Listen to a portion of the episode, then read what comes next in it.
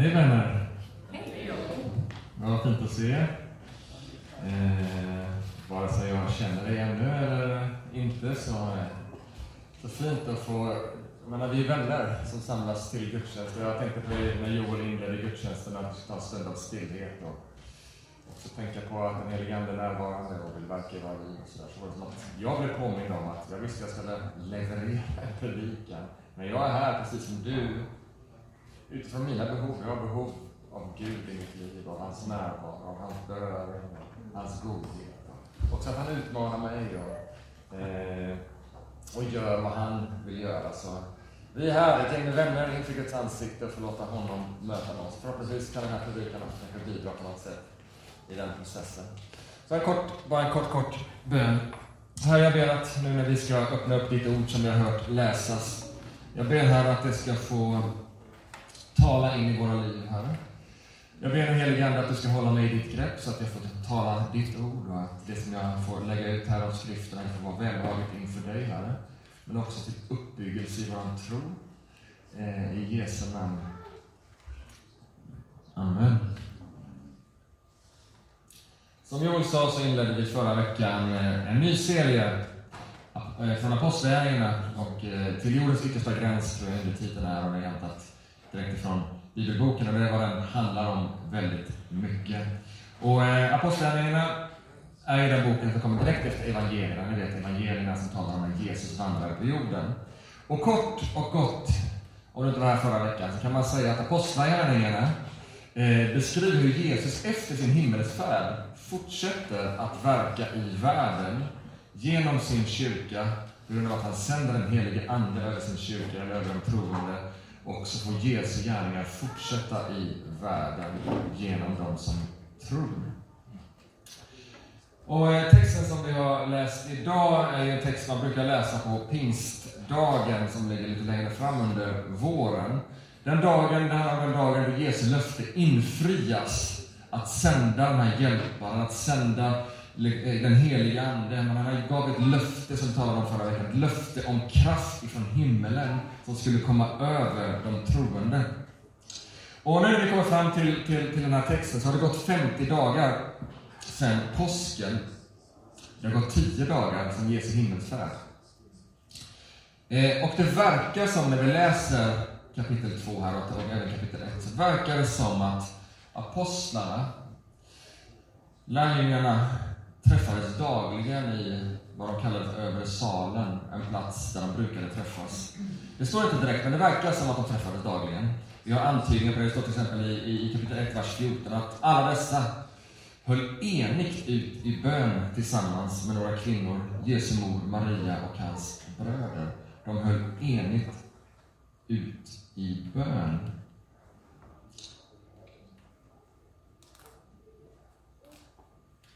Och I texten så verkar det som att det var inte bara apostlarna, de här tolv, utan det verkar som att det var 120 personer ungefär som fortsatt höll fast, liksom aktivt på något sätt, höll fast vid Jesu löfte och hans ord. Att stanna i Jerusalem, som vi talade om förra söndagen, stanna här och vänta på vad Fadern har utlovat. Ni ska om några dagar bli döpta i den helige Ande. Stanna, vänta. Och så läser vi här att de höll enigt ut i bön. Jag, jag, liksom, jag fick en tanke i huvudet. Hur länge undrar hur länge de hade väntat? Om ingenting hade hänt. Jag menar, vi ska några dagar. Vad är några dagar? Är det två, eller tre, eller 143? Eller, liksom, eller 2044? Jag, liksom, I Guds perspektiv vet jag inte. Men de höll en, liksom enigt ut i bön. Men nu har de tänkte liksom efter fyra, fem dagar, ja, ja, vi kör på. Det tog bara tio dagar, men det visste ju inte de. Och jag tänker så här, det finns någonting när det gäller uthållighet och enighet i bönen som verkar göra skillnad. Ibland, jag vet inte om du tänker så här, men åtminstone jag kan tänka så ibland, att det skulle liksom vara otro att be om en sak flera gånger. Det räcker väl att be en gång. Vi tror bara att bara be en gång och sen så förväntar vi oss att någonting händer. Men när jag läste det här så tänkte jag, nej, det är nog rätt mycket tvärtom. Uthållighet. Att fortsätta be tills undret har skett. Att fortsätta be tills det som man tror är Guds vilja faktiskt sker. Hur länge det än krävs. Jag tänker, är inte det tro och förtröstan? Att fortsätta be, tro att Gud hör, tro att han vill gott. Även om vi inte har sett bönesvaret ännu, ja, men då fortsätter vi och ber. Och när vi gör det tillsammans i enighet, och det är som Jesus säger, att två eller tre kommer överens om någonting i mitt namn, så ska de få det av min Fader i himlen. De höll enigt och uthålligt fast vid löftet och de bad. Jag tänker det här bibelordet, är liksom att det två eller tre kommer överens om, det är liksom inte som en godisautomat. Det verkar inte fungera som en godisautomat. Men det är uppenbart, och vi ser det i den här texten, att det finns kraft i att komma i enighet med en enad längtan och mål när vi ber. Och att be uthålligt, att hålla ut, att inte fortsätta, att inte sluta. Fortsätta be för det här landet. Fortsätta be för våran värld. Fortsätta be för släktingar som ännu inte känner Jesus. Fortsätta be för den som lider och är i sjukdom. Inte ge upp, utan fortsätta be och hålla ut. Gång på gång så uppmanar Bibeln till uthållighet. Jag tänker att tro är att hålla fast. Men i vilket fall så kommer den dagen 10, efter Jesu himmelsfärd och de samlas igen till gemenskap och för att be. 50 dagar efter påsken. Och det var en stor högtid, läser vi i texten, en stor högtid i staden. Men de troende samlas ändå. Det var liksom Göteborgs kulturkalas uppe till 10 gånger 43. Det var en stor festival i staden. Men de samlas ändå för att be. De prioriterade gemenskapen och bönen och löftet om att något ska ske.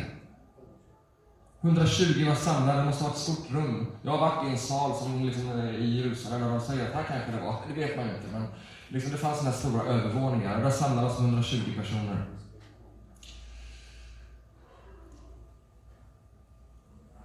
Och så händer något som ingen av dem har varit med om förut. Och Lukas målar händelsen som när en våldsam storm drar fram, som fyllde hela huset. Som en eldstunga som visar sig och fördelar sig på var och en av dem. Och alla uppfylldes av den helige Ande. Var det en storm? Var det faktiskt storm? Var det liksom eld? Var det tungor? Vi vet inte exakt hur det var, men det vi vet att det är så här som Lukas beskriver det, som när en storm drar fram. Det var liksom så han kunde beskriva det. Det är så mäktigt som en storm, som en vind. Liksom det bara wow! Det är så påtagligt. Och det är som tungor som av eld.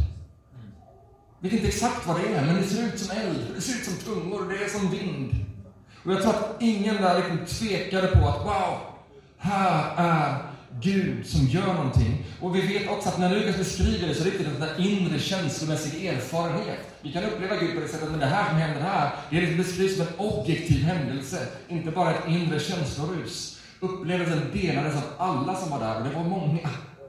Och det står också att de ute i staden hörde vad som hände. Det är därför det samlas så många människor sen. Så det hände verkligen någonting som var exceptionellt. Som de tillsammans såg och upplevde.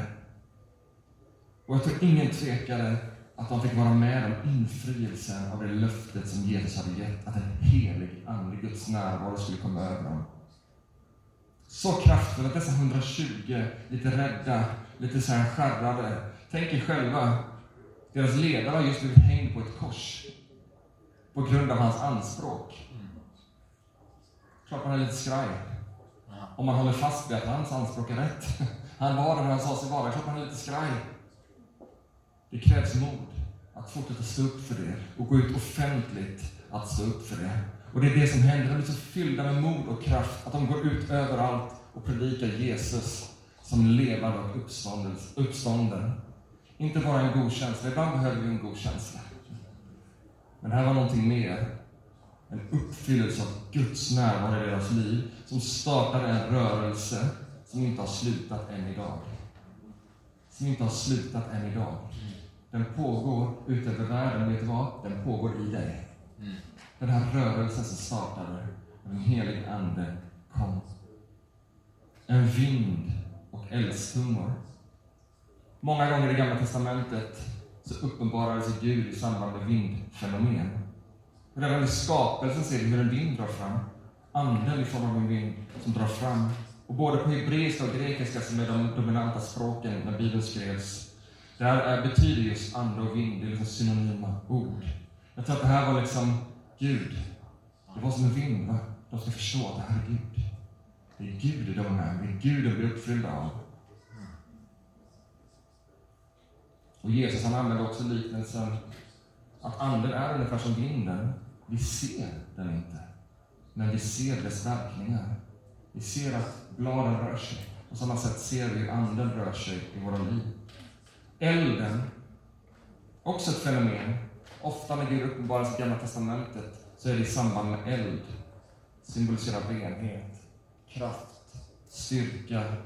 Jag tänker också intensitet. Finns det något mer intensivt i den eldslåga? Guds heliga närvaro.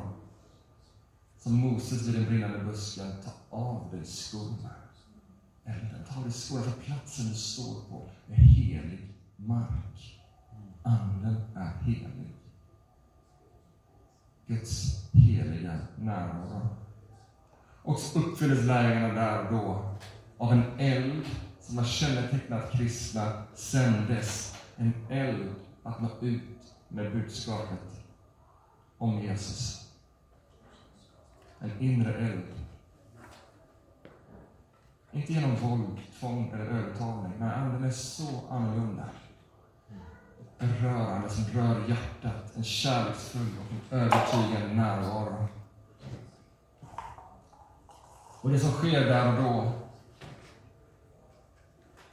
infrielsen, säger Petrus, att det ska ske de sista dagarna. Det är Joel som profeterade långt, långt, 700 år tidigare ungefär. Att det ska ske de sista dagarna. Att jag ska utgjuta min ande över allt kött. Era söner, era döttrar ska profetera. Era unga ska se syner och era gamla ska ha drömmar. Jag mina tjänare och tjänarinnor ska jag i de dagarna utgjuta av min ande och det ska profetera. Mm.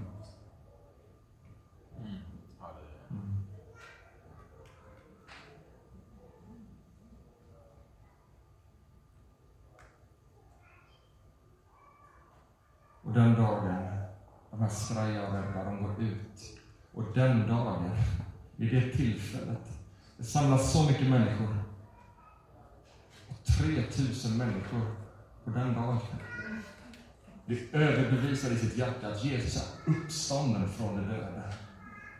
Så någonting, alltså, wow, vad är det som händer? 3000 människor vid ett tillfälle. Det är inte bara en... Visst, Petrus kanske var bra på, på att predika. Men det spelar inte så mycket roll hur bra vi är på att predika. Det som spelar roll är Guds närvaro. 3000 människor vid ett tillfälle omvänder sig och de låter döpa sig. Fattar de hade att göra, de här 120? liksom att, att döpa och, och, och finnas där för de här människorna. Och det här som kyrkan blir ett faktum. Vilket startskott som Gud ger sin kyrka. Och nu har jag lagt en stund egentligen bara återberätta det som Joel redan har läst. Och resten av, jag ska inte hålla på superlänge, men resten av min tid vill jag lyfta fram vad man skulle kunna kalla för kanske tre sammanträffande, eller liksom kopplingar till vad som sker här på pingsten. Så jag ska säga någonting om skördehögtid, någonting om lagen och någonting om Babels torn. Och som vi redan har märkt här så är Gud inte liksom en oplanerad Gud. Utan han har liksom koll på läget. Redan 700 år innan så profeterade han om detta som skulle ske. Alltså han, han, han har långsiktiga planer, han har koll på läget. Och, och, så han är inte känd för att vara oplanerad. Och ibland kan vi undra liksom, varför inte bönesvar händer. Varför bönesvar dröjer. Och vi vet inte alltid, men ibland är det en fråga om timing. Och nu behövde inte lärjungarna vänta så länge, de väntade tio dagar. Men det var inte åtta dagar eller tolv dagar, utan det var tio dagar. Det var en fråga om timing. Anden kom alltså över de troende 50 dagar efter påsken. Och det var en dag, som jag redan sagt, som markerade en, alltså det var jättefest i staden. Den markerade en av de judiska största högtiderna. Det var den judiska högtiden som troligtvis drog mest folk till Jerusalem och alla judiska högtider. Och en Shavuot-högtid, en skördefest där man firade den första skörden. Och vi har påsken som har skett redan. Jesu död och uppståndelse som inträffar på judarnas Pesach, högtid. Och det finns massor symbolik däremellan. Guds timing. Och nu är det liksom Shavuot, och då inträffar pingsten. Alltså en högtid där tusentals judar, vad jag förstår när man läser om det här, tusentals judar och konvertiter från hela världen samlas i Jerusalem. Det skrivs också i texten att det var folk från alla eh, folkslag under himlen som samlades där. Jag tror att också det här talar om Guds timing. Och vad sker där på pingsten? Jo, ett språkunder. Det troende får förmågan att kunna berätta om Guds väldiga gärningar på mängder med olika språk, på alla språk som representerar det där. Och Jesus hade sagt att, att liksom, Anden ska komma över er, då ska ni få kraft att bli mina vittnen ut över hela världen till jordens yttersta gräns. Och det är fascinerande att redan samma dag som Anden kommer över dem, så når detta budskapet om Jesu uppståndelse alla folk. Vi vet inte om alla folk, alltså Lukas skriver på det här sättet att det var liksom, men vi förstår att det var jättemånga folkslag, jättemånga språk representerade. Så Redan den första dagen Snacka om timing. Ser ni? Det sker på Charlotte. Alla var samlade. Folk från olika världens hörn. Och så språkundret. Så att liksom, så bara infrielse av att det här budskapet ska ut överallt. Skördehögtid, man firar den första skörden. Ja, i sanning var detta en första skörd. En försmak på det som skulle komma. Och också Paulus använder liksom det här begreppet med liksom en, en förstlingsskörd, eller en förstlingsfrukt i Romarbrevet 8.23. Där han talar om att anden är som en förstlingsfrukt. En tidig skörd av något större som ska komma. Alltså vi får anden som en försmak, talas det om. Ett löfte på att det här livet inte är allt.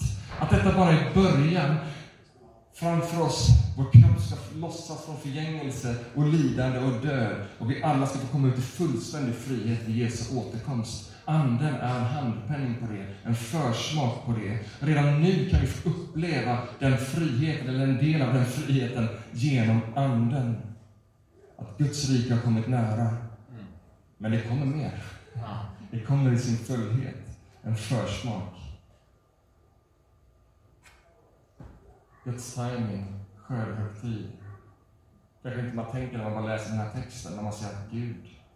Alltså jag tycker bara att man blir överväldigad hela tiden över hur saker hänger samman. Hur Gud är planerad, hur Gud är i kontroll, hur Gud har en tanke. Och det finns så mycket budskap och saker vi kan få förstå, vi kan få lära känna Gud genom en sån här enkel sak som att det var en skördehögtid när pingsten kom. Det finns mer när man skrapar på ytan. Så har vi det här med lagen. Shavuot, skördetiden, vi firade den första skörden. Men det var också så att man under den här högtiden firar lagen. Det här är liksom sambandet att Gud ger oss goda gåvor på våra åkrar. Men för judarna var den största gåvan lagen. Tacksamhet över att Gud hade gett dem riktlinjer för hur de skulle leva som Guds folk. Det var det man firade, inte bara lagen, och så var det bra att vi har lag. Så vad de firade var att Gud har gett oss riktlinjer för att vi ska leva som hans folk. Det var inte bara regler, utan det var kännetecken. Lagen var ett kännetecken. Att vi är ett utvalt folk, vi är Guds folk. Och det är något värt att fira, att Gud har gett mig lagen som en gåva. Återigen, Gud är en Gud av timing. Gud är en givare som inte bara ger skörd, utan också lag och nu också den helige Ande. Och lyssna här nu, anden påverkar just vadå? Jo, lagen. Och sätter lagen i ett helt annat ljus. Lyssna nu vad Paulus säger i Romarbrevet 8, vers 1. Så finns nu ingen fördömelse för den som är Kristus Jesus. Livets andes lag har i Kristus gjort mig fri från syndens och dödens lag. Det som var omöjligt för lagen, svag som den var genom den kötsliga naturen, det gjorde Gud genom att sända sin egen son som syndoffer. Till det yttre lik en syndig människa. I hans kropp fördömde Gud synden. Och så vers 4. Så skulle lagens rättfärdiga krav uppfyllas i oss som inte lever efter köttet, utan efter Anden. Anden. blir som en lag inom oss. Förstår du? Det blir en sån skillnad. Liksom anden, att anden uttrycks på denna högtid där man också firar lagen. Det säger oss någonting. Anden är infrielsen av det som Jeremia profeterat långt innan, att jag ska skriva min lag i deras hjärtan.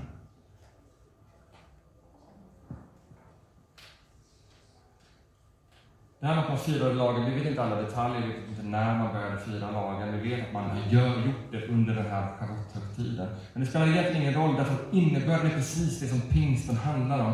Hur lagen skrivs i våra hjärtan. Vi blir liksom inte regelparagrafryttare, liksom, att vi bara följa det här och det här och det här, och det här. Utan anden ges som en guide på våra insida och lär oss, vad då för någonting?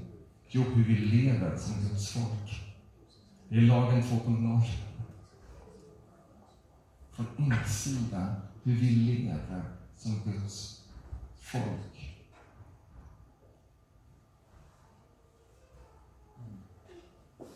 En inre guide och en liv, liv, livgivare, kan man säga så. Som hjälper oss att leva på ett nytt sätt. Han har gett oss Anden som ett kännetecken att vi tillhör honom, att vi är hans. Istället för lagen som ett kännetecken har vi fått Anden.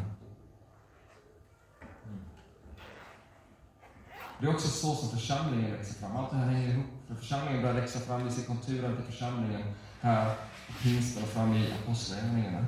Det är också så församlingen växer fram. De hade ingen manual. Jag sa det förra söndagen också, det är något jag har tänkt på. När jag liksom börjat läsa apostlagärningarna. De hade ingen manual för vad de skulle göra. De visste inte liksom vad som hände. Liksom, anden skulle komma över dem. Och det här budskapet ska ut över hela världen. Men hur ska det gå till? De hade ingen manual. Men ur det som hände så växte kristna gemenskaper fram. Anden var deras manual, deras guide, som ledde dem fram till att forma kristna gemenskaper. Och liksom på något sätt, eh, som började växa fram på ett unikt sätt. Och de började liksom lära genom Anden. Hur lever vi nu då, i gemenskap med varandra? Hur ska vi förhålla oss till varandra? Ledarskap, och vad gör vi när vi träffas? Ja, det var Anden som lät det här växa fram och som formar, format kyrkan över tid. Så att världen blir missionerad, att vi får växa i tro. Och det här hjälper lite in i det sista som jag tänkte säga.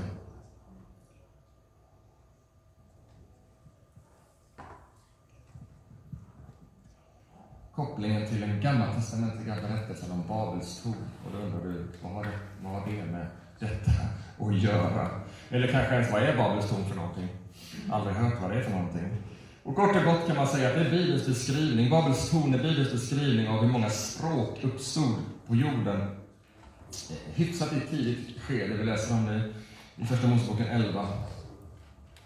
Människan är ett läge där på något sätt vill utmana Gud och hans suveränitet. Och det är liksom, vi kan minsann nå himlen utan Gud, tänker man. Och planen var att bygga liksom Karlatornet och skett igen då till tio. Att bygga ett torn. Vi kan ta oss själva till himlen i princip. Och vi ska liksom imponera och bara visa att vi har, har liksom makt och kontroll och vi kanske inte behöver någon Gud direkt i det här utan liksom vi, vi, vi, människan är mäktig, och det är ju människan. Men det finns någon som är större, och Gud satte stopp för det här projektet. För människans bästa, för människans skull och för sina syftens skull. Och han sände en språkförvirring. Så helt plötsligt när de håller på att bygga liksom, den här staden och bygga det här tornet så funkar inte samarbetet längre, för de börjar prata olika språk. En, en märklig händelse. Men det var ungefär så det gick till. Och på så sätt så liksom då uppstod folkgrupper och olika språk i Första Mosebok. På grund av synden behöver människor hållas isär, skiljas åt. Men det har också lett till konflikter och motsättningar. Och är inte då fascinerande vad som händer här på pingsten?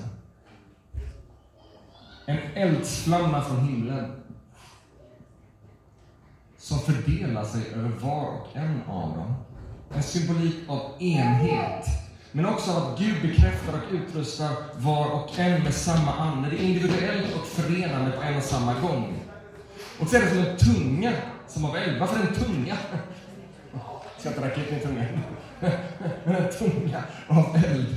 Tungan som symboliserar språk och eld som symboliserar Guds närvaro. Och de får en övernaturlig förmåga att tala massor med olika språk. Kanske var det 120 olika språk, att de var och en fick ett varsitt språk. Kan det vara så? Och så talade de ord kryddade av eld, alltså fyllda av Guds närvaro på alla språk som var representerade. Ett otroligt under. Det var ett unikt under där och då. Det hände inte oss alla när vi blev uppfyllda av andra, att vi började tala massa olika jordiska språk. Men det finns jättemånga vittnesbörd faktiskt om att det händer idag. Att det har hänt genom hela historien. Det är inte vanligt, men det händer. Att man liksom talar ett annat språk. Lyssna nu, pingsten är Guds sätt att komma med ett reversed Babel, ett omvänt Babel. Omvänt vad som sker på Babel. Genom Anden är det nu möjligt att förenas. Utan Guds närvaro, om ni bara är fast i syndens träsk, så, så ni måste hållas isär. Det går inte, det fungerar inte. Men genom Anden så kan vi förenas igen, att leva i gemenskap igen med varandra. Evangeliet ska ut till alla folk, alla stammar, alla länder och förena folk över gränserna. Så det blir som ett stort metaperspektiv, men också hur det sker i det lokala. Människor förenas och dras till varandra. Och Joel ska få tala det nästa vecka, om hur den kristna gemenskapen växer fram. Ett nytt sätt att leva nära varandra. Anden är gemenskapens ande. Det är därför som det här börjar hända. Utan en manual, som jag sa, så börjar folk samlas. Man börjar dela livet och dela tron på ett helt nytt sätt. Anden förenar. Det finns en, en teolog som heter Scott McKnight och en del av hans böcker tycker jag är helt fantastiska. Han är en framstående forskare inom Nya Testamentet. Och han går så långt att han säger att det är ett av Andens främsta verk. Alltså ett av de primära verken Anden gör. Då tänker vi på profetera, vi tänker på boka sjuka, vi tänker på liksom, man skakar lite, det får Men han säger att Andens primära verk är att förena ett folk. Rätt fascinerande. Så när vi ber om mer av helig ande så är det inte bara liksom mer av att åh, nu ska jag profetera mer. Det är ju härligt, det är underbart. Men när vi ber den bönen så är det en bön om att vi ska bli mer sammansvetsade och mer öppna för nya människor att bli del av gemenskap och närhet. Och han säger också att det som händer på pingsten är att gemenskap växer fram för att Andens uppdrag är att dra oss till Gud och in i social och andlig gemenskap. Amen. En gemenskap inåt som har en rörelse utåt så att vi uppfyller uppdraget att gå ut i hela världen. Det är den kyrka som vi ser växa fram och den kyrka som vi får vara en del av. Det här var min enkla predikan idag. Jag vet inte om du fick ut någonting av det. Men jag tyckte det var roligt att förbereda. jag hoppas att det har gett dig någonting och lite djupare förståelse av vad Anden gör i sitt folk. Amen.